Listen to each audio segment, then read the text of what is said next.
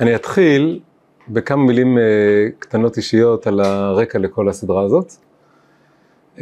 אז אני גדלתי פה קרוב, בתל אביב, וגדלתי מאוד, בוא נגיד, רחוק מהיהדות, ואפשר להגיד שהעולם הרוחני שלי היה בעיקר בנוי ממדע בדיוני.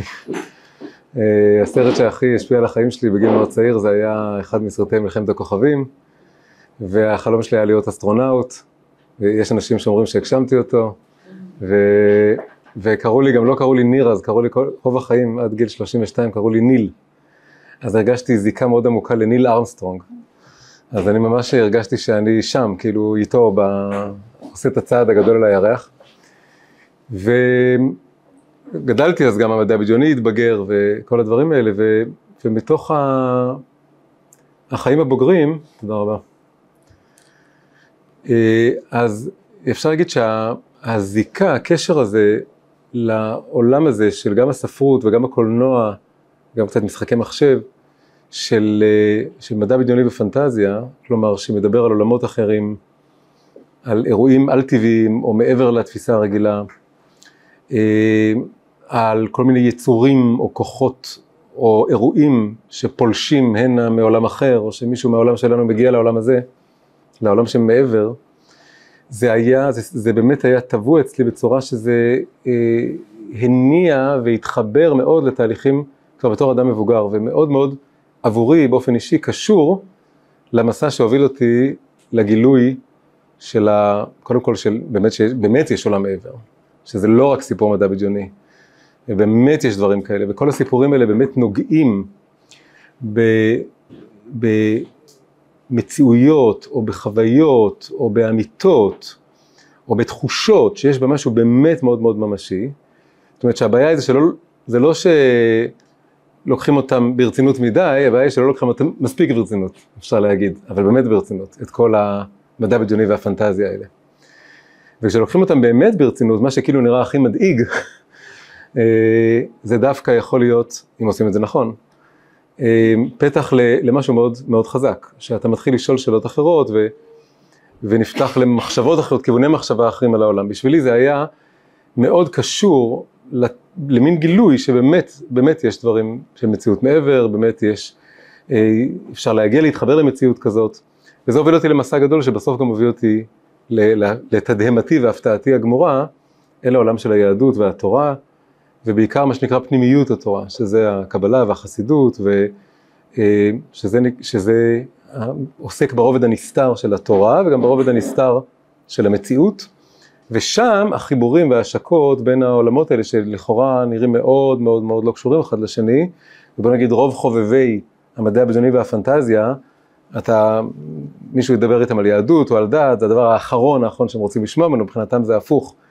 מכל החופש והיצירתיות והמרחב והדינמיות וה, והציניות לפעמים שיש בה, בעולמות האלה, אה, אבל, אבל זה מתוך היכרות אה, יחסית שטחית או חיצונית עם העולם הזה של היהדות והתורה, וכשנכנסים פנימה ופנימה ופנימה ממש, של העומק של הפנימיות, מה שנקרא הרובד של הסוד של הפרדס, יש פשט, רמז, דרוש, סוד, אז שם זה משיק ומתחבר בדרכים מאוד מאוד מעניינים, אבל גם כל מיני הבדלים. אז אז זה, כל זה הוביל אותי, כבר הרבה הרבה שנים אני חולם בעצם לעשות סדרה של שיעורים, זה ממש מין יהיה דגימה, התנסות, ניסיון, זה רק ארבעה שיעורים, זה דבר שיכול להימשך הרבה הרבה יותר זמן מזה. אה, לקחת כל מיני מוטיבים או דימויים, אה, רעיונות, תמות חוזרות בעולמות הגדולים האלה של המדע בדיוני והפנטזיה ולנסות um, ל, ל, לפתוח אותם או להבין אותם מחדש. ו, ואני אוסיף לזה עוד משפט, וזה ש...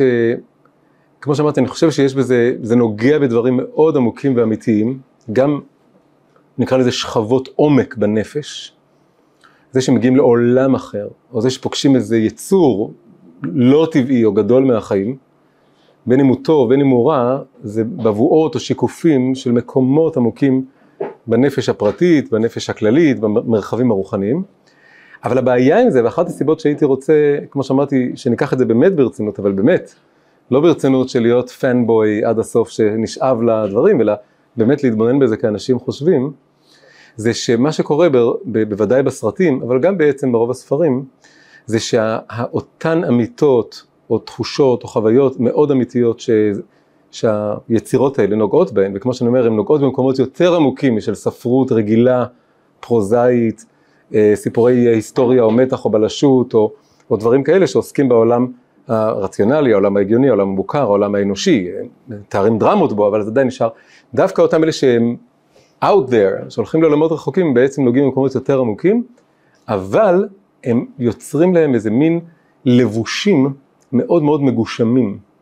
והלבושים המגושמים האלה, המפלצות, האפקטים, הנופים, שזה מה שסוחף ומושך, בעיקר כשאתה בחור צעיר, אז אתה פשוט רוצה לברוח לעולם כזה, אתה משתוקק להיות בעולם אחר, אתה רוצה, זה, זה עיקר מה שזה פורט עליו, משהו אסקייפיסטי, אתה רוצה לברוח. אז זה בגלל שזה כל כך, זאת אומרת בקונטרסט הכי גדול שאפשר לדברים העמוקים, למקומות העמוקים שזה נוגע בהם, זה מלביש אותם בצורה מאוד מאוד מוחשית אה, ופיזית כזאת, שזה בעצם, זה הגשמה הכי גדולה של הדבר הכי לא גשמי. וזה מצד אחד, אחת הסיבות שזה כל כך מושך, כל כך הרבה אנשים, זה מפתה להישאב לעולם אחר, כמה שזה יותר ריאליסטי זה יותר טוב.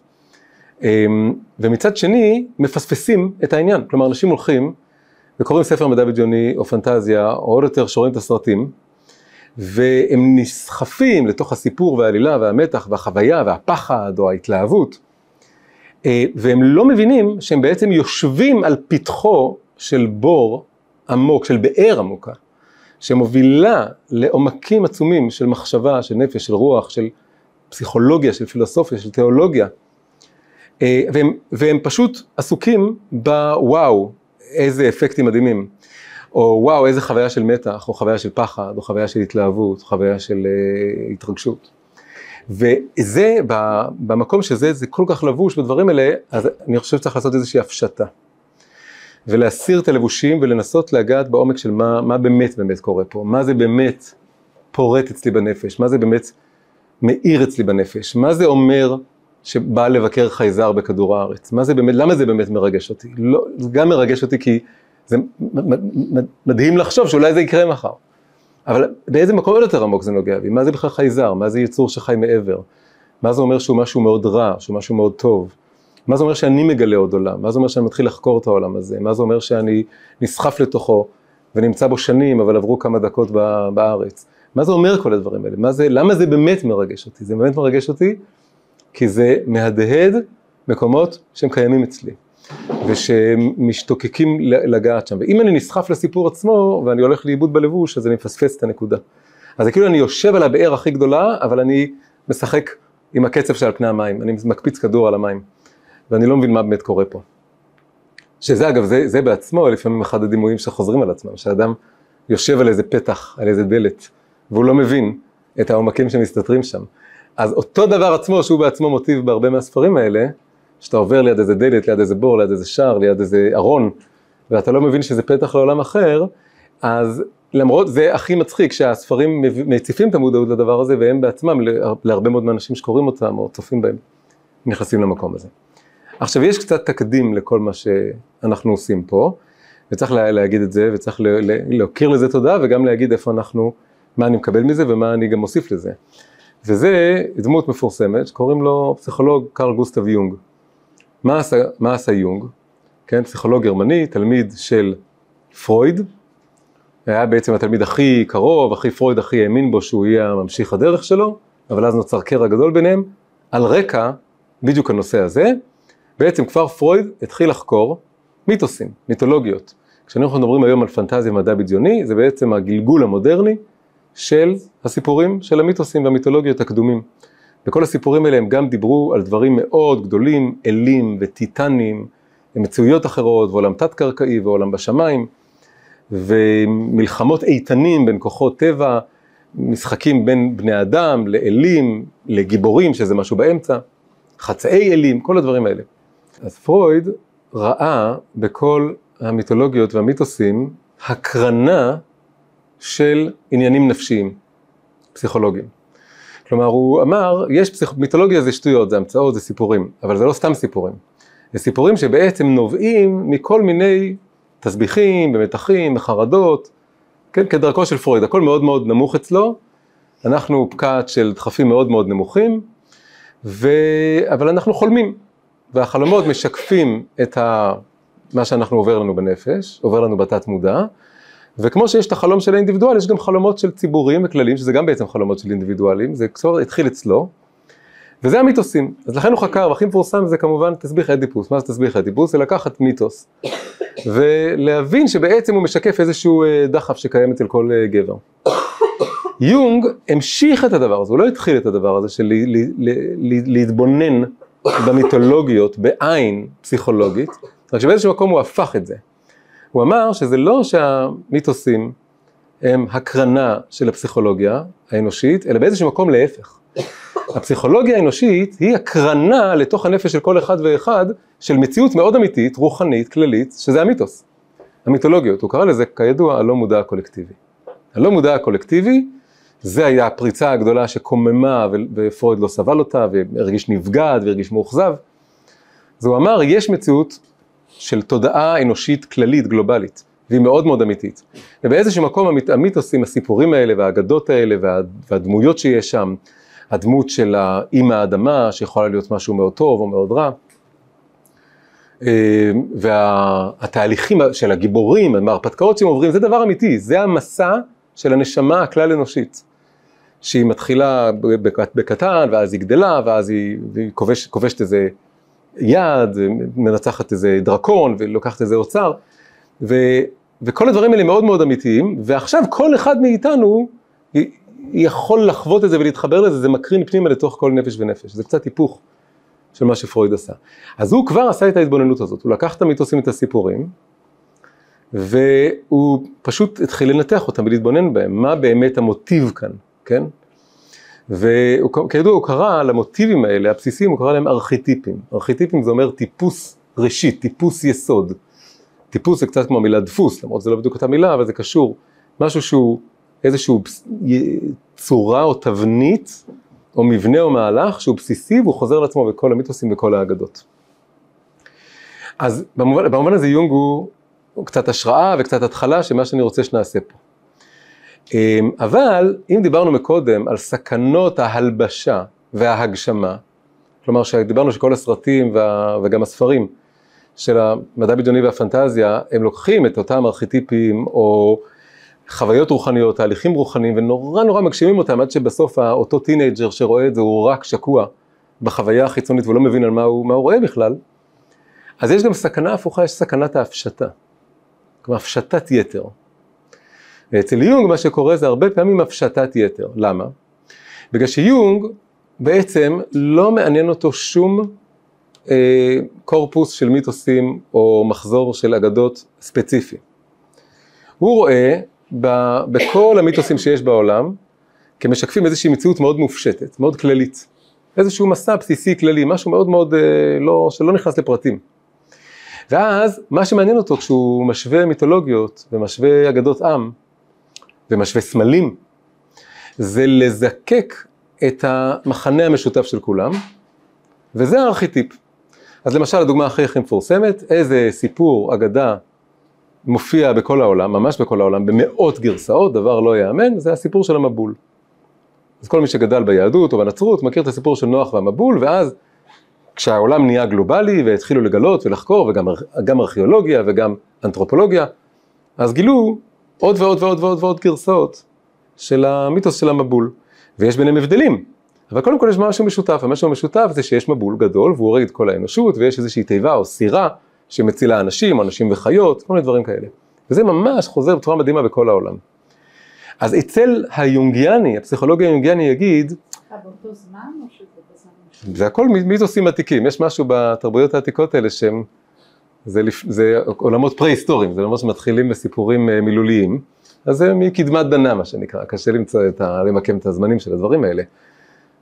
באופן כללי, העבר, זה גם קצת קשור לכל הסדרה הזאת, העבר הפרה-היסטורי, העבר לפני הוצאת הכתב, שקורית בזמנים שונים במקומות שונים, הוא טבול בעצמו בהרגשה כזאת של מיתוס, אגדה, סיפור, שמועה, אגדות?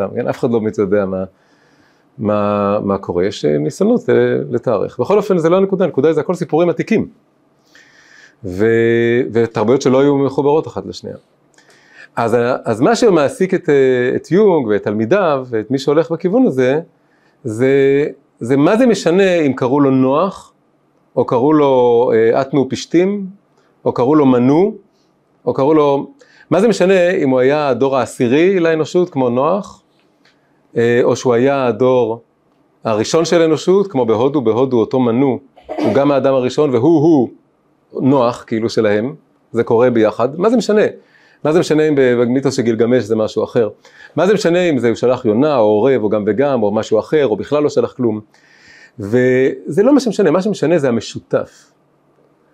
ואז הוא נשאר עם משהו מאוד כללי, הוא נשאר עם מבול, תיבה, הצלה. מה זה משנה אם זה אל אחד או כמה אלים? מה זה משנה אם זה היה עונש מכוון או סתם קפריזה של האלים?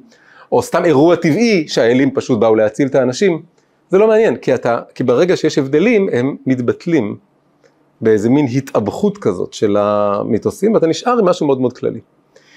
אז, אז קודם כל יש בזה כוח, ולא צריך להתעלם מזה, זה, אתה זיקקת משהו אוניברסלי, יפה מאוד, זה חזק לראות שיש משהו אוניברסלי והפרטים באיזשהו מקום מסתירים את הדבר האוניברסלי הזה. אחרי זה יש צד שני, הצד שני זה מי אמר שהפרטים לא משנים, למה? כי הם שונים מתרבות לתרבות? אוקיי, אז מה? אבל אה, אה, היונגיאני נעצר במופשט, הוא מפשיט, מפשיט, מפשיט עד שהוא מגיע לארכיטיפים. עכשיו זה קשור לתפיסה מאוד מערבית. כל הגישה בפילוסופיה היוונית, ומאוד מהותית לתרבות המערבית, היא שכדי להגיע לאמיתות שכליות, אתה צריך להפשיט, אם אתה עסוק בקונקרטי, בספציפי, אז, אז אתה לא עסוק בעיקר. אפילו המסורת של אה, משלים, במערב, נגיד משלי אסופוס, כן? כן? מושל המשלים היווני הגדול. האם זה משנה למישהו אם זה שועל וחסידה או קרפד ואווזה? זה לא משנה. זה קצת אולי משנה, כי השועל נותן איזו הרגשה של ערמומיות והחסידה של משהו אחר, אבל בסופו של דבר זה לא משנה, כי יש מוסר השכל.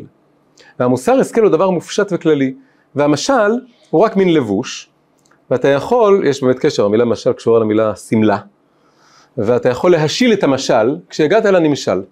וזה מה שבעצם יונג עשה, בהמשך לאותה מסורת שמחפשת כל הזמן את המופשט, כן, זה מתחיל מאפלטון, אפלטון שרוצה להגיע לידיעות מופשטות, הוא רוצה בסופו של דבר לצאת מהמערה של העולם, שזה הכל רק צללים, ולהגיע לעולם הידיעות, ואותו דבר, במסורת הזאת נמצא יונג, אפלטון דיבר על אידאות, יונג מדבר על ארכיטיפים, אבל הכוונה היא עוד פעם הפשטה, אז כמו שיש סכנה בהלבשה מאוד מאוד אה, חיצונית ועמוסת פרטים, קדושת פרטים, שאתה לא מבין מה אתה רואה בכלל, בוודאי אם זה סוחף אותך לאיזה חוויה רגשית או, או עוצמתית כזאת, יש גם סכנה בהפשטת יתר, שאז אתה מזלזל בכל הפרטים, מתעלם מהעובדה שאולי כל הפרטים חשובים, אולי חלק מהפרטים חשובים.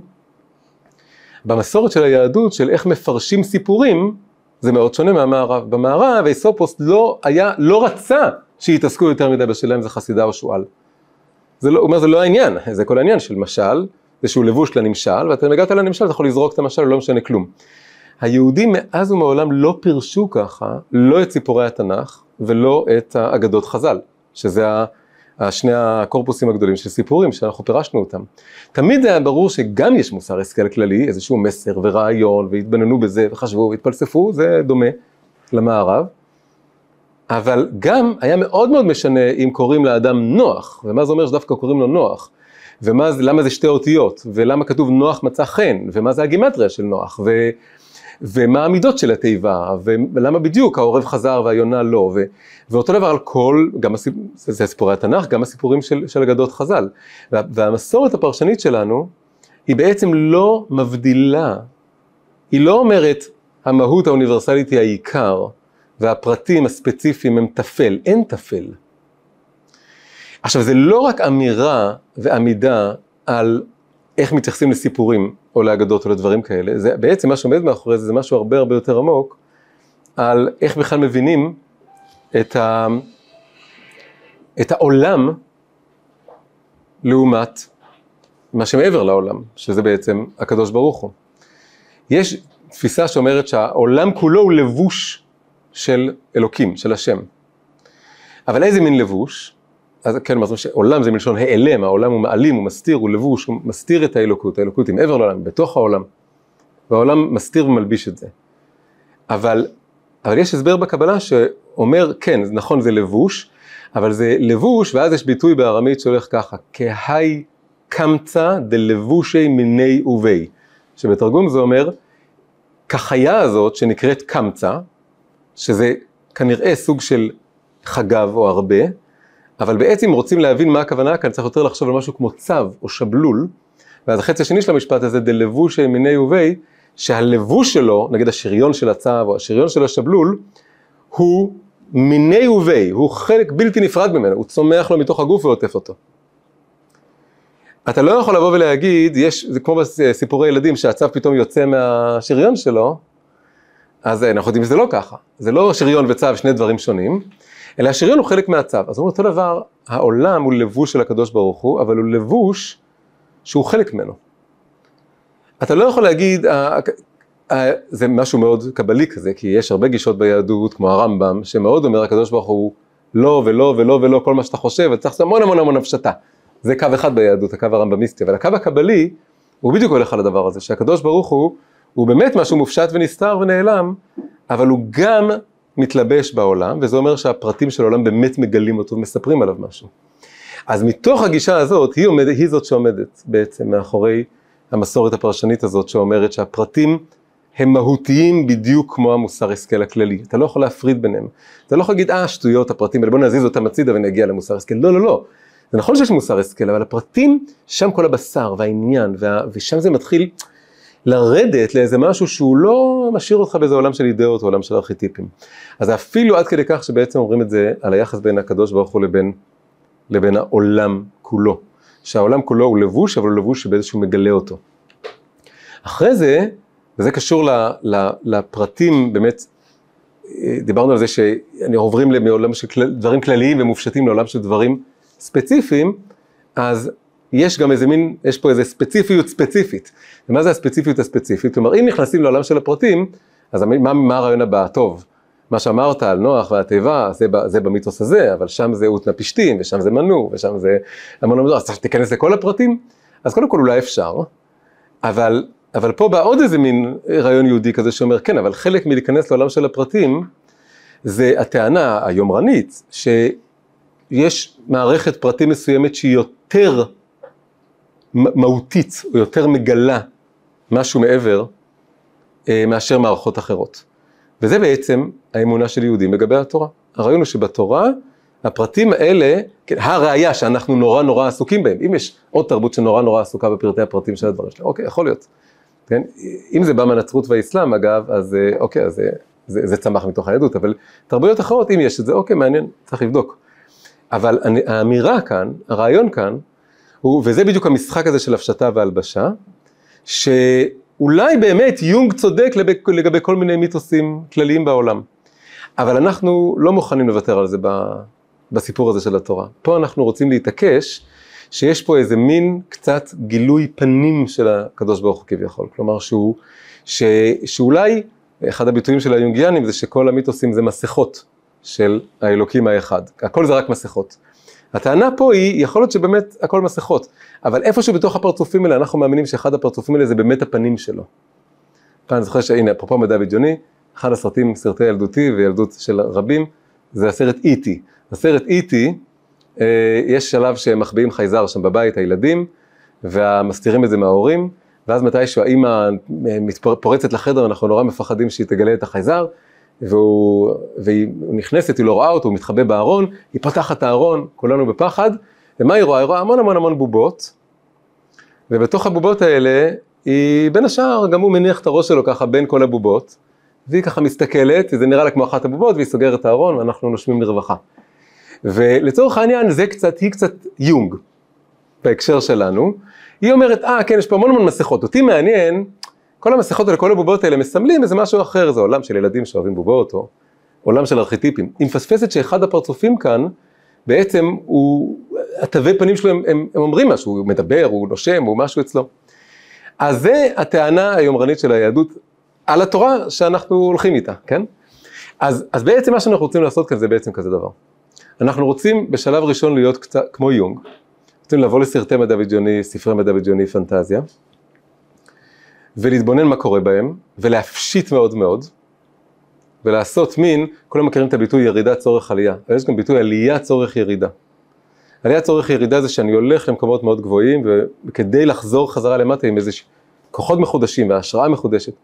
אז לצורך העניין אנחנו רוצים לעשות הפשטה צורך הלבשה מחדש. הפשטה זה קודם כל כמו יונג, להבין את הנושא הפסיכולוגי רוחני שבאמת מתחבא מאחורי איזשהו מוטיב בסיסי. ארבעה שיעורים, ניקח ארבעה מוטיבים. אה, ואז לעשות איזו הלבשה מחדש, שזה גם הרבה פעמים זה יהיה בד בבד, אה, באמצעות מושגים שבאים מהעולם של התורה והקבלה והדימויים שלה והמושגים שלה, ואתם תראו שיש לזה, לשני הדברים האלה ביחד יש להם כוח הרבה יותר גדול מרק אחד מהם. כלומר, רק הלבשה אז אני פשוט רואה את הסרט, אני לא צריך כלום. אה, גם באיזשהו מקום, אם אני לומד תורה וקבלה, זה גם מאוד יפה, אבל יש משהו במסע הזה, בעיקר למי שגדל כמוני בכל הדברים האלה, או, או חי איתם באיזושהי צורה, יש משהו במסע הזה בלעשות ההפשטה, להגיע לנקודה הרוחנית נפשית העמוקה, ואז פתאום לחזור אל הפרטים, ולהסתכל עליהם מחדש, שהוא מעשיר מאוד ו- ו- ומחכים מאוד, עוד יותר, אני חושב, ואני מרגיש, ככה אני חווה את זה, מאשר רק הגישה היונגיאנית הזאת. אז זה, כל זה הקדמה, הקדמה אה, גדולה וחשובה לכל הסדרה. עכשיו, אה, קצת על, ה, על השם של הסדרה, כן? הסדרה הזו קוראים לה דברים מוזרים. אז אני מניח שחלק לא יודעים למה זה, וחלק יודעים למה זה. אז אה, מי שלא יודע, אז אני אגיד לו שדברים מוזרים זה סדרה בנטפליקס בשנים האחרונות.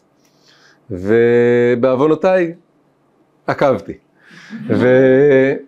וכן, אני גדלתי בשנות ה-80, כל הסדרה הזאת היא הכל טריפ נוסטלגי לתקופה הזאת, ואני בגיל, בדיוק, בדיוק, בדיוק בגיל של הילדים שם, כן? זאת אומרת, בשנים שהם גדלים.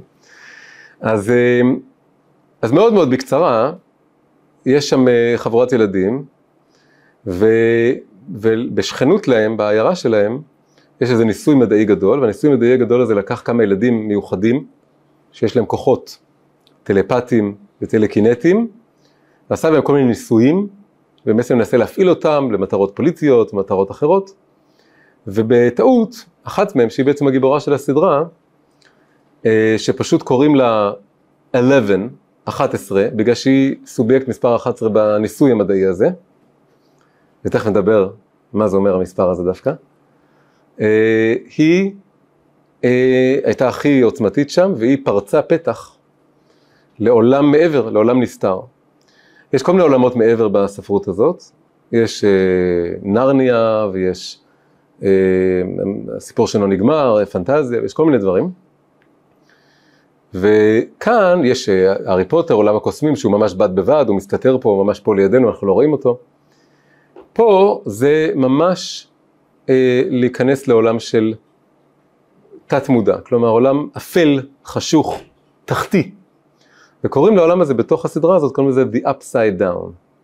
The Upside Down, והמשל שלהם שם הילדים הם משחקים D&D, Dungeons and Dragons, המשחק הדמיוני, המשחק פנטזיה, שאתה מעמיד פנים שאתה בעולם פנטסטי ונלחם בדרקונים ועובר הרפתקאות. אז המשל שלהם זה שעל הלוח עצמו יש את כל המקומות והדמויות והקוביות, אבל אם אתה הופך אותו יש פשוט שחור גדול, איזה משהו שטוח ואפל כזה, ו...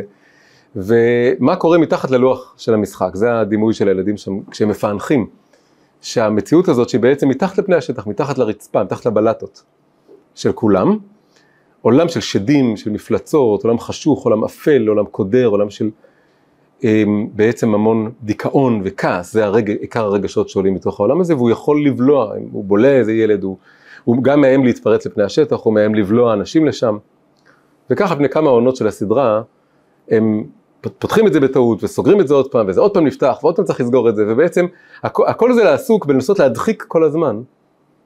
כש, כש, אז יש המון דמויות ומתח ועלילה, אבל מתחת לכל הדברים האלה, מה שקורה, זה שיש פה עולם תחתי של אה, עוצמות ויצרים ורגשות, בעיקר משהו מאוד אפל וקודר וחשוך ורע ואפל וממית.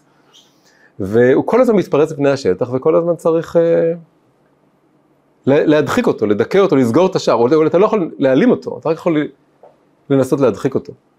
עכשיו פה יש דבר מעניין, שלא לא הזכרתי מקודם. עוד דמות שהיא פה ברקע, חוץ מיונג, אה, יונג בעצם דיבר, התנועה שלו הייתה מתת מודע פרטי למה שהוא קרא לו לא מודע קולקטיבי. אחרי זה היה עוד פסיכולוג, פחות מוכר, כמעט אף אחד לא שמע את השם שלו, קוראים לו רוברטו אסג'ולי.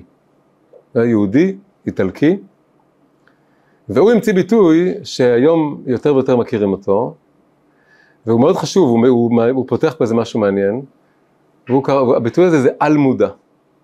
כמו שיש תת מודע, צריך לדבר על על מודע. בעצם אני יודע על שני אנשים בעולם שהמציאו את הביטוי הזה בו זמנית, ולשניהם קראו רוברט, אחד זה הרוברטו הסג'ולי הזה, השני קראו לו רוברט גינסבורג, היום קוראים לו יצחק גינסבורג, הרב יצחק גינסבורג, שהוא הרב שלי. והוא אה, הוא גם המציא את הביטוי הזה, הוא אמר, כאילו יש תת מודע, למה שלא יהיה על מודע, זה לא כזה מחשבה מרחיקת לכת, אבל זה קרה בו זמנית, זה אפרופו דברים שקורים בו זמנית. אה, בערך באותו זמן הסג'ולי הזה גם חשב על הרעיון הזה. ש... למה זה חשוב? בגלל שיונג חשב שברגע שאני מדבר על משהו קולקטיבי, זה כבר בהכרח נהיה גבוה. למה? כי יצאתי, יונג אמר, ברגע שאני יצאתי מתחום הלא מודע הפרטי אל הלא מודע הקולקטיבי, אז כבר אני באיזה מרחב רוחני, גבוה, טוב, כי זה כבר לא האגו האנושי. מה שבעצם הסג'ולי, אחד הדברים שמשתמעים מהמושג של על מודע, זה אומר לא, ברגע שיש לי גם על מודע, וגם תת מודע, וגם פרטי, וגם קולקטיבי, יש לי ארבע אפשרויות. ואני יכול לדבר על, על על מודע קולקטיבי ועל מודע פרטי, ואני יכול לדבר על תת מודע פרטי, כמו שפרויד דיבר, ותת מודע קולקטיבי. בסדרה הזאת ה-upside down זה בדיוק תת מודע קולקטיבי, כלומר זה קולקטיבי. הם יכול להיות שאומרים כן, זה כל הרעיונות של יונג, אבל למה הכל פה אפל וחשוך ומפלצתי? כי יכול להיות גם לא מודע קולקטיבי, שהוא עדיין של התת מודע, של העולם, זה בדיוק מה שרואים שם, זה כאילו מתחת לפני השטח של כל העולם, וזה, וזה, וזה, כלומר עצם זה שמשהו קולקטיבי, שאתה אומר אני יוצא פה מהמרחב של מה הנפש האישית שלי אל עולם של מיתוסים וסיפורים, זה לא בהכרח אומר שאתה עולה למקומות גבוהים. זה יכול בשם יונג ובעקבות יונג, ללכת מהפרטי אל הקולקטיבי, זה לא אומר שאתה הולך למעלה בהכרח, כמו שיונג חשב, יונג היה קצת נאיבי במובן הזה. אתה יכול ללכת למשהו קולקטיבי נמוך. אז זה כבר נורא נורא מעניין, אנחנו, אם, אם אנחנו רוצים באמת לעלות, אז ההבחנה החשובה היא לא בין קולקטיבי לפרטי, ההבחנה החשובה היא בין תת מודע לעל מודע, ואז יש על מודע פרטי. עכשיו, מה זה על מודע? מה זה בכלל הדבר הזה? על מודע אומר שכמו שפרויד דיבר, שיש מין תהומות בנפש של יצרים וחרדות ופחדים ותאוות ומשאלות, יש גם מאגר כביכול עליון, אם, אם זה במרתף ויכול להתפרץ כזה, וצריך להדחיק את זה כל הזמן, יש אולי משהו אחר, משהו שהוא לא נסתר בגלל שהוא מודחק, אלא הוא נסתר כי עוד לא גבהתי מספיק בשביל להתחבר אליו, או עוד לא פתחתי מספיק את הראש בשביל לגעת בו. עכשיו פה זה מתחבר בצורה מאוד מעניינת לזה שקוראים לדמות שם 11. אז מה זה אומר, מה זה מעניין, למה דווקא 11? אז הם בחרו כי זה מספר נחמד וראשוני וכל מיני דברים, כן? אה, אבל יש פה, עוד פעם, במונחים, עכשיו הנה, הנה דוגמה, עשינו הפשטה, עכשיו קצת הלבשה, למה דווקא השם הזה, מה זה, מה יוצא מזה? מה זה אומר המספר הזה? מה הנקודה פה? אז יש פה משהו מאוד מאוד מעניין. זה לא, כן, זה לא הגיל, הגיל, האמת זה גם הגיל האמת, אני חושב שגם כולם שם מתחילים בני 11, לא, אם אני לא טועה, אבל אה, אה, יש אה, בקבלה, אחד המושגים הכי בסיסיים, כן, כולם שמעו באיזשהו אופן, זה עשר הספירות. מה זה עשר הספירות? עשר הספירות זה עשרה כוחות אלוקיים שהקדוש ברוך הוא באמצעותם בורא את העולם, מקיים את העולם, וזה המפה הפנימית של כל הדברים. ואפשר להתחיל להתבונן בהם. אז כתוב בספר יצירה משהו מאוד מעניין עליהם, כתוב שהספירות האלה הם דווקא עשר, כתוב עשר ולא תשע, עשר ולא אחת עשרה. למה צריך להיות כתוב את זה? אתה יכול פשוט להגיד שזה עשר, למה צריך כל כך לציין עשר ולא תשע, עשר ולא אחת עשרה? אז פה צריך ראש יהודי בשביל להבין שאם אומרים את זה, סימן שברור שיש בחינה של תשע או אחת עשרה, כאילו מוכח. אחרת לא היה צריך להגיד את זה. כלומר צריך לשלול פה אפשרות של תשע או אחת עשרה, סימן שיש סברה שיש תשע או אחת עשרה. ואכן, המבנה האמיתי שם הוא שבאמת זה לא בדיוק עשר, זה תשע ואחת עשרה. למה זה ככה? בגלל שיש שתי ספירות מיוחדות שם. ושתי הספירות המיוחדות האלה זה קודם כל הראשונה, הראשונה הכי גבוהה, שנקראת ספירת הכתר. הכתר היא שונה מכל הספירות האחרות, ויש ויכוחים שלמים בתוך הספרות הקבלית, אם היא בכלל ספירה או לא, וזה חלק מהעניין. הכתר, כמו שהכתר של בן אדם הוא מעל הראש, אז הכתר הוא רובד רוחני, זה, זה בעצם על מודע. זאת אומרת, לפני שרוברט, רוברטו אסג'ולי או רוברטו גינסבורג אה, המציאו את זה, זה היה קיים בקבלה וחסידות, קראו לזה למעלה מטעם ודעת, ממש יש בזה את המילים על מודע, או מעל הדעת, וזה נקרא ספירת הכתר, רק שהיא קצת מעל כל הדברים, כמו שהכתר הוא לא בדיוק חלק מהגוף. ואז יש ספירה שנקראת דעת, שהדעת היא הספירה הרביעית, אם הולכים מלמעלה ככה, והיא כבר מבטאת את הירידה של הדברים העל מודעים האלה אל המודעות. אז הסיבה שאומרים שם בספר יצירה 10 ולא 9, 10 ולא 11, זה להגיד שבאיזשהו מקום אי אפשר לאחוז גם בדעת וגם בכתר בבת אחת. אם אתה בדעת, במודעות, אז הכתר הוא, הוא אתה לא, אתה לא שם לב אליו, אתה לא מודע אליו. ואם אתה בכתר, אתה מחובר לאיזה מקום כזה, אז אתה קצת עלית מעל המודעות הרגילה שלך, אז או שאתה בדעת או שאתה בכתר. אתה לא יכול להיות בשניהם. אז אם אני מוציא את שניהם מהתמונה, יש לי תשע. ואם אני בכל זאת סופר את שניהם, כי בסוף יש, תסתכלו על מפה של הספירות, שמקיפה את כל המושגים, אתם תראו 11 ספירות. אז בסוף יש גם 11, יש גם כתר וגם דעת, כשרוצים לשרטט כל המושגים. מה זה הספירה ה-11? אז זה דווקא הכתר. אם נספור את זה מלמטה למעלה, אז הכתר הוא ה-11. הכתר זה החיבור הזה, אמרנו שפה הילדה הזאת כאילו יש לה כוחות טלקינטיים וטלפטיים, היא כאילו בפשטות, היא מחוברת לדבר הזה. יש פה דבר נורא יפה בעברית. בתנ"ך אין את הביטוי 11. יש את המספר 11, אבל לא הביטוי 11. איך כתוב 11 בתנ"ך? מישהו זוכר, יודע? מה הלשון ל-11 בשפה של התנ"ך? השתי עשר. מה זה המילה הזאת? מאיפה זה בא? מה זה השתי עשר? לא ברור. אחרי זה יש 12, בארמית זה תריסר, תליסר, 12, 13, אבל זה בעברית, זה לא בארמית, זה בתנ"ך. השתי עשר. אז אחד ההסברים הכי יפים, אומר שהמילה הזאת, השתי, קשורה למילה אשתונות, שזה שכל. ולמה דווקא במילה 11 מופיע השתי עשר? בגלל שכשאני סופר בעברית מ-1 עד 10, אז יש לי מילים למספרים האלה. זאת אומרת, זה נכנס לכלים שלי, להיגיון שלי, לשכל שלי, אני מבין מה אני סופר, אני יודע מה אני סופר. 1, 2, 3, 4, כל ילד יודע. כשאני מגיע למספר 10 ואני שואל מה הלאה, אין מילה בעברית לזה. אני, אני מאבד את העשתונות שלי. אני הגעתי לאיזה נקודה, הגעתי לקצה של השכל שלי, של הידע שלי, של השפה שלי. שפה זה היכולת חשיבה רציונלית שלי. אני מאבד את העשתונות, אני צריך להמציא המצאה. אחת, עשרה. אחרי זה אני כבר יכול לשכפל את זה, 12, 13, 14, אוקיי, כי הגעתי לאיזה מוחין חדש, לאיזה היגיון חדש. אז, אז הרגע הזה של אובדן עשתונות ובעצם רכישת עשתונות חדשים, זה קורה דווקא ב-11, השתי עשר. אגב, שם, השם חיבה של ה-11 הזאת, קוראים לה כולם בקיצור אל. פשוט קוראים לה אל, כן? אז, אה, אז יש פה איזה באמת משהו שהוא בין האנושי לאלוקי, בין השכל הרגיל לעל מודע, שהיא באיזשהו מקום מגלמת אותו, רק שכל מה שרואים בסדרה כאן זה את ההחמצה של כל הדבר הזה. בגלל שכל מה שקורה כאן זה שהיא משתמשת, או מנצלים אותה, או הסדרה משתמשת, בכוחות שלה, כדי להוציא לפני השטח עולם מפלצתי, גרוטסקי, אפל. ו, וכל המלחמה היא רק אה, אם אתה מצליח אה, להדחיק אותו או לא להדחיק אותו, לנצח אותו או לא לנצח אותו. אין פה אפילו איזה עיבוד עמוק של הרגשות האלה, יש רק התמודדות איתם כדי בסוף לנסות לנצח אותם. זה ברור שזה הכל משקף רגשות של דיכאון תהומי או, או פחד, עוד פעם, גם זה דורש קצת להיות פסיכולוג יוגיאני או פסיכולוג כלשהו בשביל להגיד את זה. אבל יש פה ציור של אדם שהבין שהוא צריך לצאת מהעשר אל האחת עשרה, אל השתי עשר, ו... אבל אז כל מה שזה נלקח אליו זה למטה. עכשיו גם זה יש פה משהו מעניין, יש בספירות, יש הכתר זה הספירה הכי הכי גבוהה, והספירה הכי הכי נמוכה נקראת מלכות. מלכות היא דווקא ספירה נשית, זה מתאים פה שזה בת. בשתי הספירות האלה כתוב נעוד סופן בתחילתן. אחרי זה בהמשך של הדברים שם יש גם דרמה שלמה עם הראשון הראשון באותה סדרת נישואים, מספר אחד, שהוא בעצם נהיה האויב הכי גדול.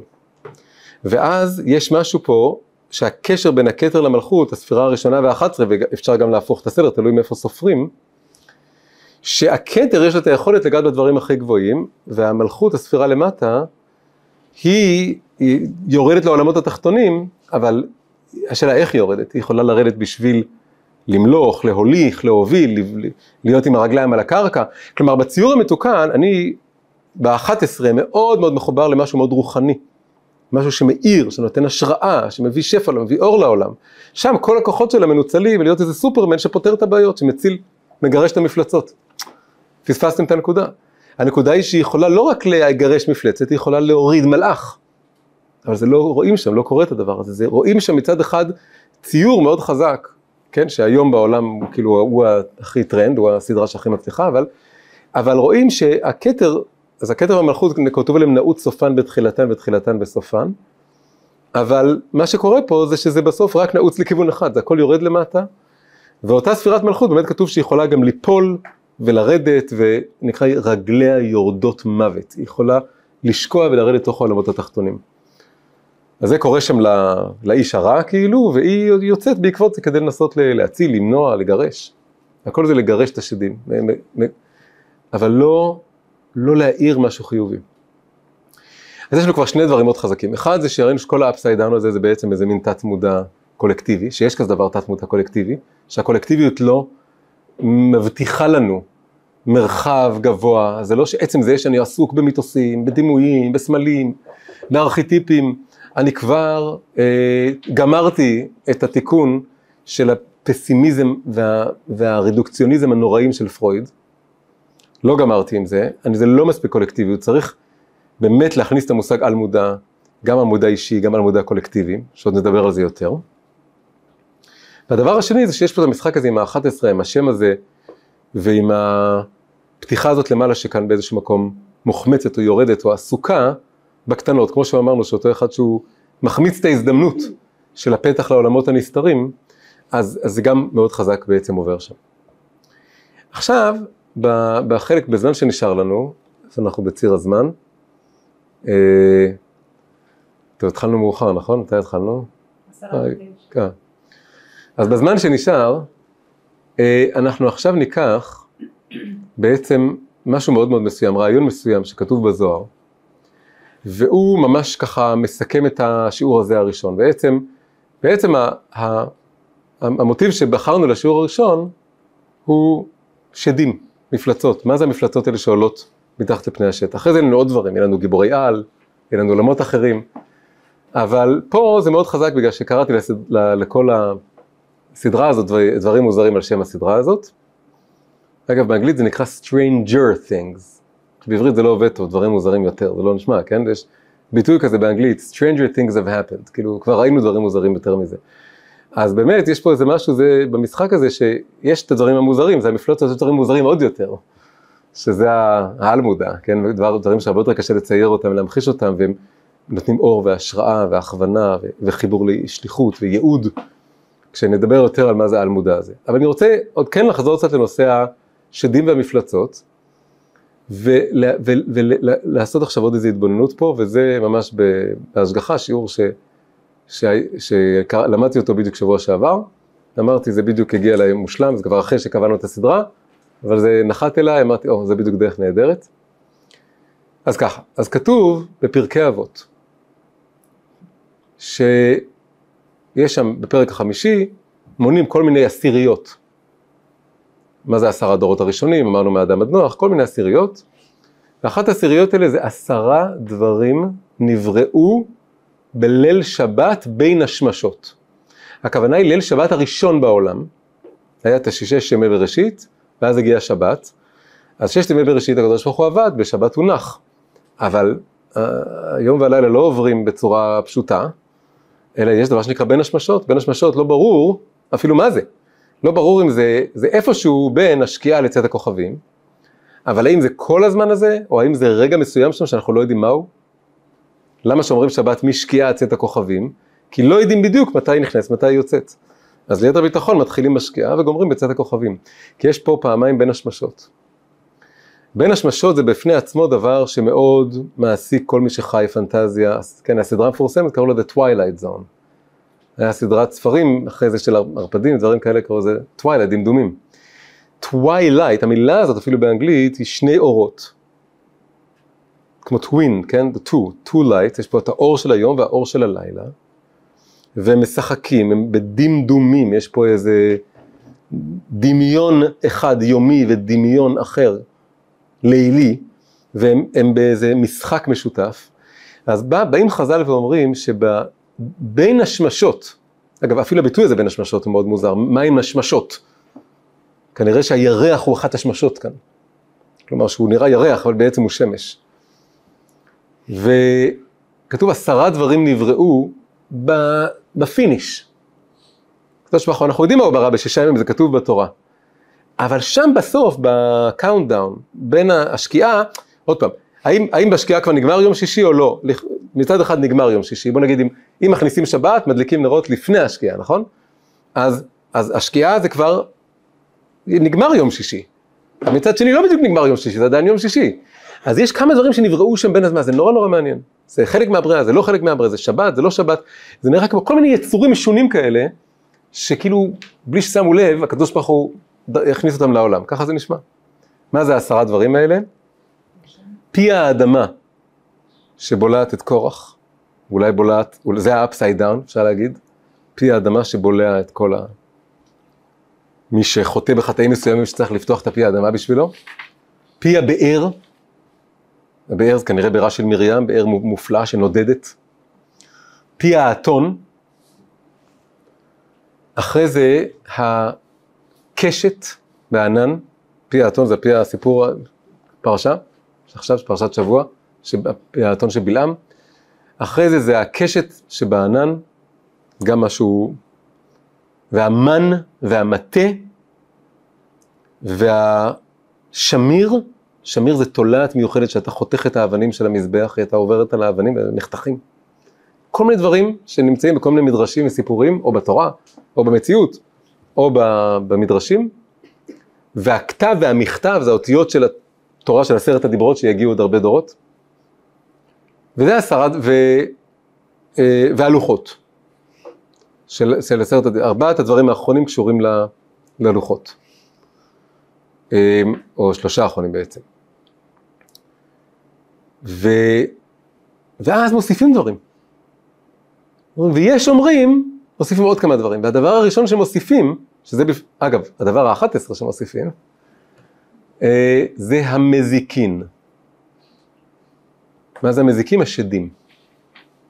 זה דבר נורא מעניין. הדבר האחת עשרה שהוא בגדר אפשר. יש פה עשרה דברים שבטוח נבראו בין השמשות, כל אחד מהם הוא פלאי ופנטסטי, ועושה איזה משהו אחר שהוא גם כשדיברנו על הכתב והמכתב, זה אותיות שיש שם כל מיני ניסים באותיות של עשרת הדיברות.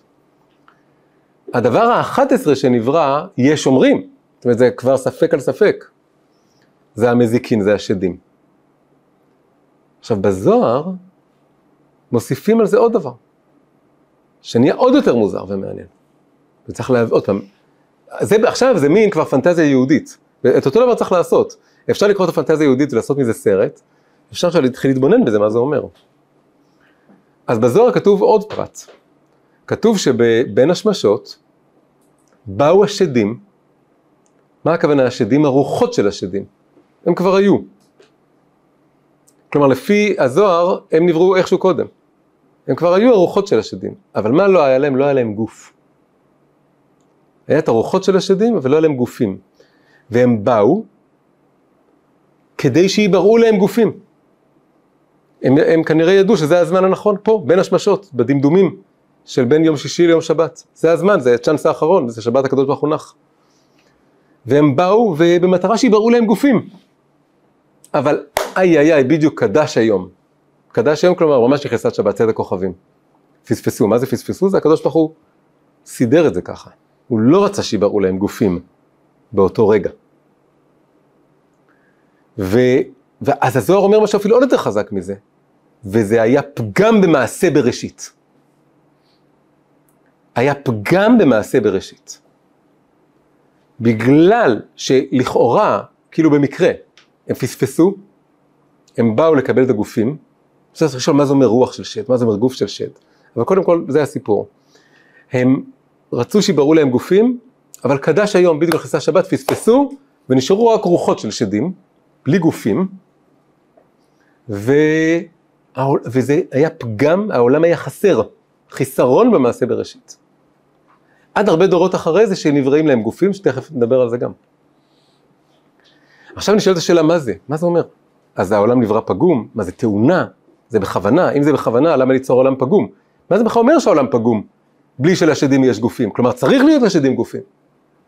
אם העולם חסר בלי זה, אז כנראה שצריך להיות לשדים גופים, הם לא צריכים להישאר משהו רק רוחני וארטילאי ואמורפי, הם צריכים להתלבש בגוף.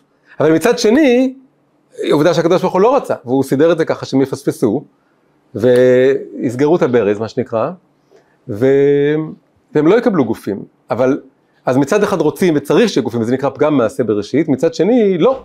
כנראה שהפגם שהם היו עושים, היה יותר גדול מאשר הפגם שלא יהיה להם גופים. יש פה איזה מין מצב שהשמיכה קצרה, ומשהו יהיה פגום וחסר. עכשיו זה דימוי מאוד מאוד חזק להתבונן בו. אם אני נותן לשדים גופים, אז הם מזיקים לעולם, הם נקראים המזיקין. הם יזיקו לעולם, יהרסו את העולם, העולם יהיה מלא שדים שרואים אותם. תחשבו על זה רגע, זה משהו מאוד חזק, אבל אם אני, מצד שאם אני לא עושה את זה, כל הזמן יהיה הרגשה של חיסרון, איזה מין חיסרון? שאין להם גופים. זה אומר שלמלא אנשים יהיה המון המון רצון לתת להם גופים. בגלל שהנה אמרנו שזה חיסרון, משהו מאוד מאוד מעניין. אחרי זה, דורות אחרי זה, כשבחסידות התחילו לפרש את הסיפור הזה, נתנו דימוי נורא מעניין, שהוא גם הופך את זה לא יותר מעניין ומוזר. הדימוי היה של חבית יין, עם יין, ובקרקעית שמרים, שזה כבר לא טוב לשתות. השמרים ששוקעים לקרקעית. במעשה בראשית זה כאילו הקדוש ברוך הוא פותח את הברז ונותן ליין לזרום. אחד הדימוי, הדימויים בקבלה זה שיש, העולם זה מין חלל כזה ויורד קו של אור, כמו זרזיף, זרם של ברז. זרם של אור לתוך העולם ובורא את העולם. אז זה בדיוק הדימוי, יש, יש ברז ויורד היין, יורד, יורד, יורד, יורד, יורד, אבל אותו מוזג הוא מאוד זהיר, הוא יודע שברגע שזה יגיע לשמרים, וגם הם יתחילו לצאת, צריך לעצור, כי אתה לא רוצה שזה יהרוס את המשקה, וזה השדים. אז הוא עצר בדיוק ברגע, הכניס את השבת בדיוק ברגע שהגיע לשמרים. אבל השמרים האלה אתה לא זורק אותם, לא זורקים את השדים, שומרים אותם, יש פה משהו, שומרים אותם באיזה כלי אחר, עד לרגע שבו יהיה ניתן לברוא להם גופים, שזה המשך הסיפור בזוהר. המשך הסיפור, מה כתוב בהמשך הזוהר? כתוב דבר מאוד מוזר, עד שמבינים קצת את עולם המושגים והדימויים של הזוהר, שמתי נבראו להם גופים? מאיפה זה בא? כשעם ישראל יצא ממצרים וקיבל את התורה וקיבל את ההוראות לבנות את המשכן, והלוויים קיבלו תפקיד, דווקא הלוויים, אז הם, אז, נו, שד, זה, כן, זה גלגול של איזה שד, שזה מפריע לו שאני מגלה יותר מדי סודות על השדים. אז אה, חשפתי אותו, אז הוא הלך. אז אה, אה, הלוויים, יש להם איזושהי יכולת לטפל בשדים, כנראה, לתקן אותם, ואז השדים קיבלו גופים. אז יש לשדים גופים קודם כל, אבל היה צריך לחכות כמה וכמה דורות, זה 26 דורות, עד שיהיה את הלוויים. למה לוויים? אז זה צריך להכיר את העולם הסמלים הזוהרי. בעולם הסמלים הזוהרי, בעם ישראל יש כהן לוי ישראל. כהן לוי ישראל זה בספירות מקביל לקו ימין של הספירות, קו החסד, זה הכהן. קו שמאל של הספירות זה הלוי, קו הגבורה, וקו האמצע זה ישראל. והקו שמאל הוא קשור לכל הצד האפל של המציאות. הוא קשור למה שבא מתוך המציאות למעלה, בניגוד למה שבא מלמעלה למטה. הלוי קשור בלהעלות דברים מלמטה למעלה, הכהן קשור בלהוריד דברים, להוריד שפע רוחני, הלוי קשור בלהעלות. ללוי יש שני תפקידים. הלוי בונה את המשכן, מפרק את המשכן, נושא את המשכן, כל הזמן אחראי שיהיה משכן, משכן למעלה שכינה. שכינה זה העל מודע הקולקטיבי, שיורד לשכון במציאות. אפילו דבר נפלא, איפה שוכן השכינה? באוהל מועד. מה זה אוהל מועד? זה אותיות הלא מודע. אוהל מועד זה אותיות הלא מודע, הלא מודע, באי הידיעה. בחלוקה יפה למילים, אוהל, הלא, מועד, מודע. אז אוהל מועד, הלא מודע בה"א הידיעה, זה של העל מודע. והם הם עסוקים בלבנות את הדבר הזה. מי שמפעיל אותו זה הכהנים, כי הם צריכים להוריד דרכו שפע, אבל מי שבונה את זה, התנועה מלמטה למעלה, לבנות את המשכן, זה הם. אחרי זה כשיש בית מקדש, יש להם עוד תפקיד. ללוות, כשמם, ללוות בשירה. כנראה כשיש את שני הדברים האלה, שיודעים לבנות משכן, שיודעים לשיר שירים קדושים, שיודעים ללוות את העבודה הזאת של המשכן והמקדש, אפשר להתחיל לטפל בשדים, אפשר להתחיל לתת להם גופים. עכשיו תכף נסביר את זה יותר לעומק, אבל קודם כל זה הציור והסיפור כאן. עכשיו, אז עכשיו צריך לשאול, מה זה, מה, אז מה זה שדים בעצם?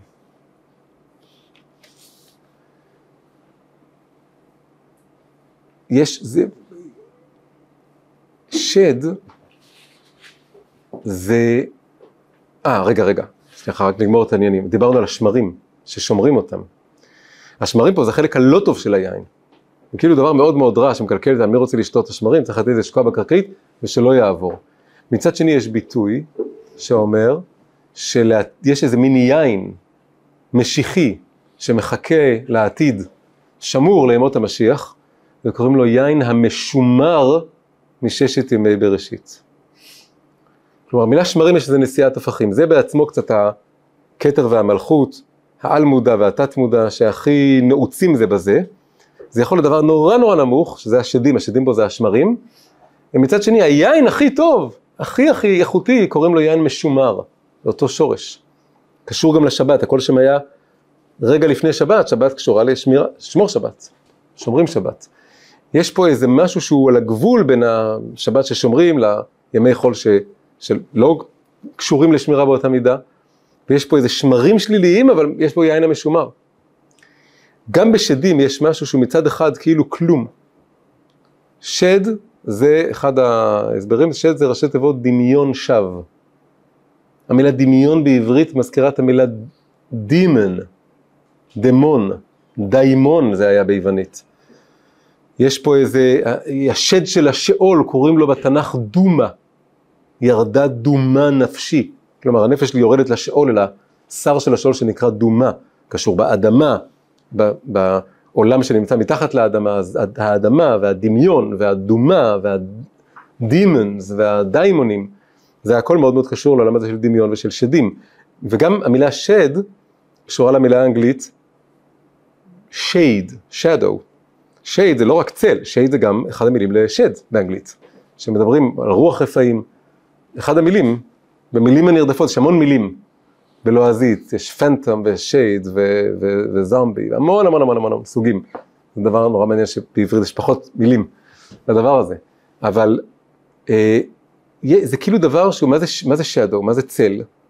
זה דבר שהוא לא באמת שם, כמו דמיון שווא, זה דבר שהוא אה, דמיונות. כל מיני, אה, צריך פה לחבר לחשמל אחרת הזום ייפסק. שדים זה כל מיני דמיונות, פחדים, סרטים, חרדות, אה, שצפים ועולים מלמטה. ולכן הקדוש ברוך הוא לא רצה שיהיה להם גופים, עכשיו נשאל מה זה לתת להם גופים. אם שד זה בעצם מין משהו נפשי, שזה מה ש... זה ה-upside down וזה התת מודע, וזה כל אחד מאיתנו, יש לו כל מיני שדים בארון ובמרתף שיכולים לעלות. מה זה אומר לתת להם גוף? מה זה אומר שברגע הראשון לא צריך לתת להם גוף, אבל מתישהו כן צריך לתת להם גוף, מה זה אומר כל הדבר הזה? אז בפשטות, לתת גוף זה לדבר עליהם ולצייר אותם ולתת להם איזו אחיזה במציאות.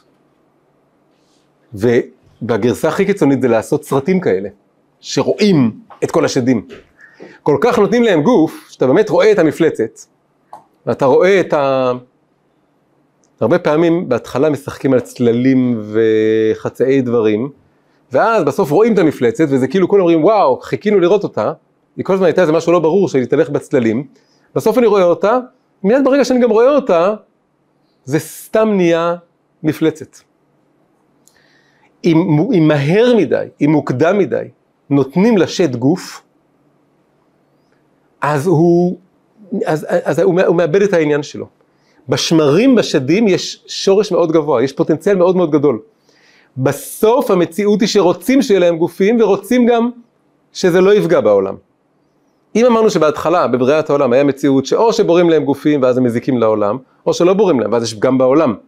זה לא המציאות המתוקנת. המציאות המתוקנת בסוף היא שיש להם גוף, ושהגוף הזה הוא, הוא נהיה דבר טוב, מעלים אותם. אחד השמות של הקדוש ברוך הוא זה שין דלת יוד. זה שד עם יוד. יוד זה כבר אות אלוקית יותר, זה אות של שם הוויה, אות של שם א' ד' נ' יוד, יש... זה כבר משהו מאוד מאוד גבוה. שמים יוד לשד, הוא כבר נהיה דבר עצום. הופכים את השמרים ליין המשומר, דבר הכי הכי טוב. השדים האלה, הכוחות האלה בנפש, יש אפשרות למנף אותם ולקחת אותם, אבל אל תיתן להם גוף על ההתחלה. הסרטי פנטזיה והספרי פנטזיה נותנים לשד גוף לפני שיודעים לטפל בו. לפני שיושבים לבנות איזה משכן, לדעת לשיר איזה שיר קדוש. אם, אם לא מחכים את הזמן הזה, אם לא מגיעים למצב מספיק בוגר ובשל, בשביל לבנות משכן לעל מודע, אוהל מועד הלא מודע, הגבוה, ויודעים להתחבר למקום הזה של הלוי, שיודע ל, ל, ללוות משהו גבוה ממנו בשירה, ונותנים לשד גוף, השד ניצח. מה שאתה, אז נכון, אתה מרגיש חיסרון לפני זה. העולם היה חסר כשלא היה לשד גוף, לכן כולם רוצים לצייר שדים. לכן יש כל כך הרבה סרטים וספרים על זה. ועולם שלם, תעשייה שלמה שרק לצייר סרטי אימה ומפלצות. אבל אם אתה מתמכר לזה ואתה שוקע בזה, אתה שוקע בדמיונות האלה, לשקוע בדמיונות זה גם ראשי תיבות שד, עכשיו חשבתי, אז אתה, אתה, זה בדיוק זה, אתה נהיה שקוע, אתה יורד, הנפש שלך יורדת לדומה, לשאול, לדמיונות, והחיצוניות של השד ניצחה את הדבר הזה. אז עכשיו יש עיקרון כזה שאומרים אותו על כל מיני דברים, על היצר אומרים את זה למשל, שצריך להיות קודם כל שמאל דוחה, ואז ימין מקרבת. מה דיברתי בתחילת השיעור? צריך קודם הפשטה ואז הלבשה. אם אני מתחיל בהלבשה, אני מפספס את הנקודה. אני רואה כל כך, אה, רואה יותר מדי פרטים ויותר מדי אה, משהו שמגשים את הדבר הזה. אני צריך המון הפשטה ואז אני יכול הלבשה. אותו דבר זה קודם כל שמאל דוחה לשד, ושמאל דוחה זה ראשי תיבות שד גם. זאת אומרת שהשד אומר בעצם, קודם כל תעשה לי שמאל דוחה, ואז אמרנו אחרי השמאל דוחה צריך ימין, שין ד' ועוד י', זה, זה כבר שם אלוקי, זה שם גבוה, זה שמשהו נהיה, אפשר להרים את כל... עוד פעם, רוצים בסוף לתת לשדים גופים. אז עכשיו נתרגם, ועם זה אנחנו מסיימים, את כל הדבר הזה לשפת הנפש. כל הפנטזיה וכל המיתולוגיה וכל המדע בדיוני, והמוטיב הזה של שדים ומפלצות שעולים ממעבה האדמה, זה הכל אמיתי. זה משקף את השדים בנפפש. אבל מה שרואים בסרטים האלה זה הפוך ממה שבאמת צריך לעשות כשמתבוננים מהשקפה גבוהה יותר ונבונה יותר, עם, עם אורך רוח, ו, ולמשל מוכנים ללמוד מה, מהקטע הזה בזוהר, שאומר שהקדוש ברוך הוא בהתחלה היה מוכן שהעולם יהיה פגום ויהיה חיסרון, ואותו אחד יגיד, אבל אם אתה לא מצייר את השד, אתה מתעלם ממשהו אמיתי במציאות. העולם שלך חסר, אני רוצה לצייר את השד, בגלל שאם אני רק אם אני, אם אני לא אצייר אותו, אז, אז יש פה חיסרון, אני מתעלם ממשהו אצלי, אני מדחיק. זה, כשהזוהר אומר שהעולם היה חסר 26 דורות, זה, זה 26 שנים של הדחקה קצת. והתשובה היא נכון, צריך קצת להדחיק. לא צריך לתת לכל השדים את כל המקום, וכל הציור, וכל המילים, וכל ה... והגישה שאומרת, תשפוך, תוציא הכל, לא נכון. צריך שמאל דוחה, וצריך להתמקד ולבנות את עצמי, שיהיה לי את הכלים לפגוש את השדים, ואז אני אוכל לתת להם גוף, מה זה לתת להם גוף? אני אוכל לדבר עליהם. אני אוכל לצייר אותם, לצייר אותם נכון הפעם. אני אצייר אותם בפרופורציה הנכונה, אני אבין באמת מה הם, מה הם אומרים, ואני לא אהיה רדוף שדים. ואז אני יכול, אז יש פה שלבים בתהליך. השלב הראשון, וזה, למשל אם אני מסתכל, אני חסיד של הרבי מלובביץ', הרבי מלובביץ', הגישה שלו מאוד הייתה שהרבה רוב, לא תמיד, תמיד כל כלל שיוצא מן הכלל, אבל הכלל שלו היה שכל מיני שדים ופחדים ודמיונות וקונספירציות ופרנויות, הפתרון זה לא ללכת לפסיכואנליזה או פסיכולוגיה ולהוציא את זה ולשבת על שפת הפסיכולוג, לא. הפתרון זה חשיבה חיובית, עשייה טוב, מציאת שליחות ומטרה ו... ומטרה חיובית לחיים, והתמקדות בה ולהסיח את הדעת מהדברים הרעים, אתה תראה שרוב השדים האלה נעלמים, או מתמתקים, או מתפוגגים, אם אתה לא תהיה עסוק בהם. זה הרבה הרבה שמאל דוחה טובה, זה לא, זה לא שאני גם כל הזמן עסוק בלדחות אותם, אני פשוט עסוק בלעשות טוב ולחשוב טוב, לחשוב מה אני יכול לתת לעולם, מה אני יכול לעשות למען אחרים, איך אני יכול לתרום לתיקון עולם, לצאת עם כל הכוח והאנרגיה הזאת, והם נדחים מעצמם, אין לך זמן להיות שקוע בהם כל כך. אבל מה שרואים פה בזוהר נורא יפה זה שאחרי זה, במצב עוד יותר בשל ומתוקן, כשיש לך כלים ובשלות, אתה יכול לקחת את השמרים האלה, את השדים האלה, את הכוחות האלה, ואתה כבר כל כך בנוי, יש לך משכן, יש לך שירה. אתה יכול להתחיל עכשיו להעלות אותם לאט לאט. אגב, גם בטווח הזה, בתחום הזה של המוזיקה, אפשר לדבר על מדרג וסולם של ניגונים ומנגינות שהם יותר חיצוניים ושדיים, שמחשפים אותך, מוזיקה יש בצד מכשף, וגם כשאדם חי את נושא המוזיקה אז, אז מה, זה, מה זה שירת הלוויים? הם לא יודעים מה זה שירת, אין לי שירת הלוויים, אז מה זה, מה זה כן יכול להיות? זה דבר מאוד אישי, שכל אחד יכול לשאול, איך אני עובר משירים שהם, או מוזיקה או מנגינות, שהם יחסית עדיין קצת בעולם השדים, כלומר בעולם שמושכים אותי לאיזה חוויה או רגע שלא באמת מרוממים. אחד, הגרסה הכי קיצונית זה שזה שיר נורא מלא רעש, ורעש זה אותיות רשע או רשע, זה משהו קצת שדי יכול להיות. ו, ולעבור לניגונים שהם בעצם מחברים אותי למקום יותר גבוה, פחות תת מודע, יותר על מודע, פחות uh, שדי, יותר מלאכי, יותר משהו שמרומם אותי. ויש בזה המון המדרג, המון המון אה, הפשטה גם כן, או, או תהליך כזה של הסרה של הדברים. אז זה לא משהו כזה בינארי, כן, שיש ניגונים של הלוי וניגונים, אלא זה מין סולם. וזה מאוד, כל אחד בתחנה שלו בחיים גם יכול להרגיש אה, איזה, איזה מנגינות צריך, אני אולי כדאי להתרחק כרגע ולהתרכז בנקודות אחרות, ואולי אני אצא אפילו אחרי משהו יותר ויותר. בכל אופן, זה הנקודה העיקרית שיוצאת מכל הדבר הזה. זה הסיפור הזה מה, מהזוהר, שהוא ממש מאפשר לנו לסגור את כל הנקודה שדיברנו עליה כאן, שהיא בעצם עצם הרעיון של כל הסדרה הזאת. שהמדע בדיוני והפנטזיה מדברים על כל מיני שדים, ומלאכים גם, יש גם דברים טובים, גיבורי על זה משהו אחר לגמרי, את זה נדבר שבוע הבא. אבל גם הדברים הגבוהים וגם הדברים הנמוכים, שבסוף זה מאוד מחובר אחד לשני, כי גם השדים בסוף הם משהו מאוד כוחות נפש, שרוצים למנף ולהעלות אותם. אבל הוא, הטעות שם, או ה, ה, ה, זה, זה קיים בעולם, כי, כשל, כי יש רצון מאוד גדול לתת לשדים גופים ופנים ופרצופים וצורות. ולכן זה נוגע בדברים עמוקים, אבל זה גם מחמיץ אותם, מבספס אותם, זה נותן להם את, ה, את הצורה היותר מדי מוחשית הזאת, מוקדם מדי, מהר מדי. וזה בסדר, זה קיים, קיים, הכל קיים בעולם. אבל כשאדם עכשיו יושב להתבונן על המציאות ועל החיים שלו ועל התרבות סביבו, אז נדרשת ממנו בעצם עבודה כבר אחרת. והעבודה היא לעשות הפשטה, דחייה של החיצוניות, לא לתת לדימויים ולסרטים ולדברים לסחוף אותי בעלילה החיצונית, בסיפור, בחוויה, אלא לשאול מה הסיפור כאן. ואז אני כבר דחיתי את השד, ואז פתאום נשארתי רק עם הרוח של השד, לא עם הגוף שלו, ורוח זה כבר נקי יותר, זה זך יותר, אני יכול עכשיו לחשוב על זה, להתבונן בזה. ואז אני יכול לעשות תהליך עם עצמי. גם תהליך של, כמו שאמרנו, לא, לא, לא, לא לתת לשדים שלי להשתלט עליי, ולה, ולהתמקד במה שאני באמת צריך, מה אני צריך, אני צריך איזה ייעוד ואיזה דרך ואיזה תורה ואיזה משכן ואיזה. ו, ואז באיזשהו שלב יותר מאוחר אפשר לחזור אליהם, זה כל משהו אחר לגמרי. אז זה גם בעצם שיקוף של מה שאנחנו רוצים לעשות בסדרה הזאת.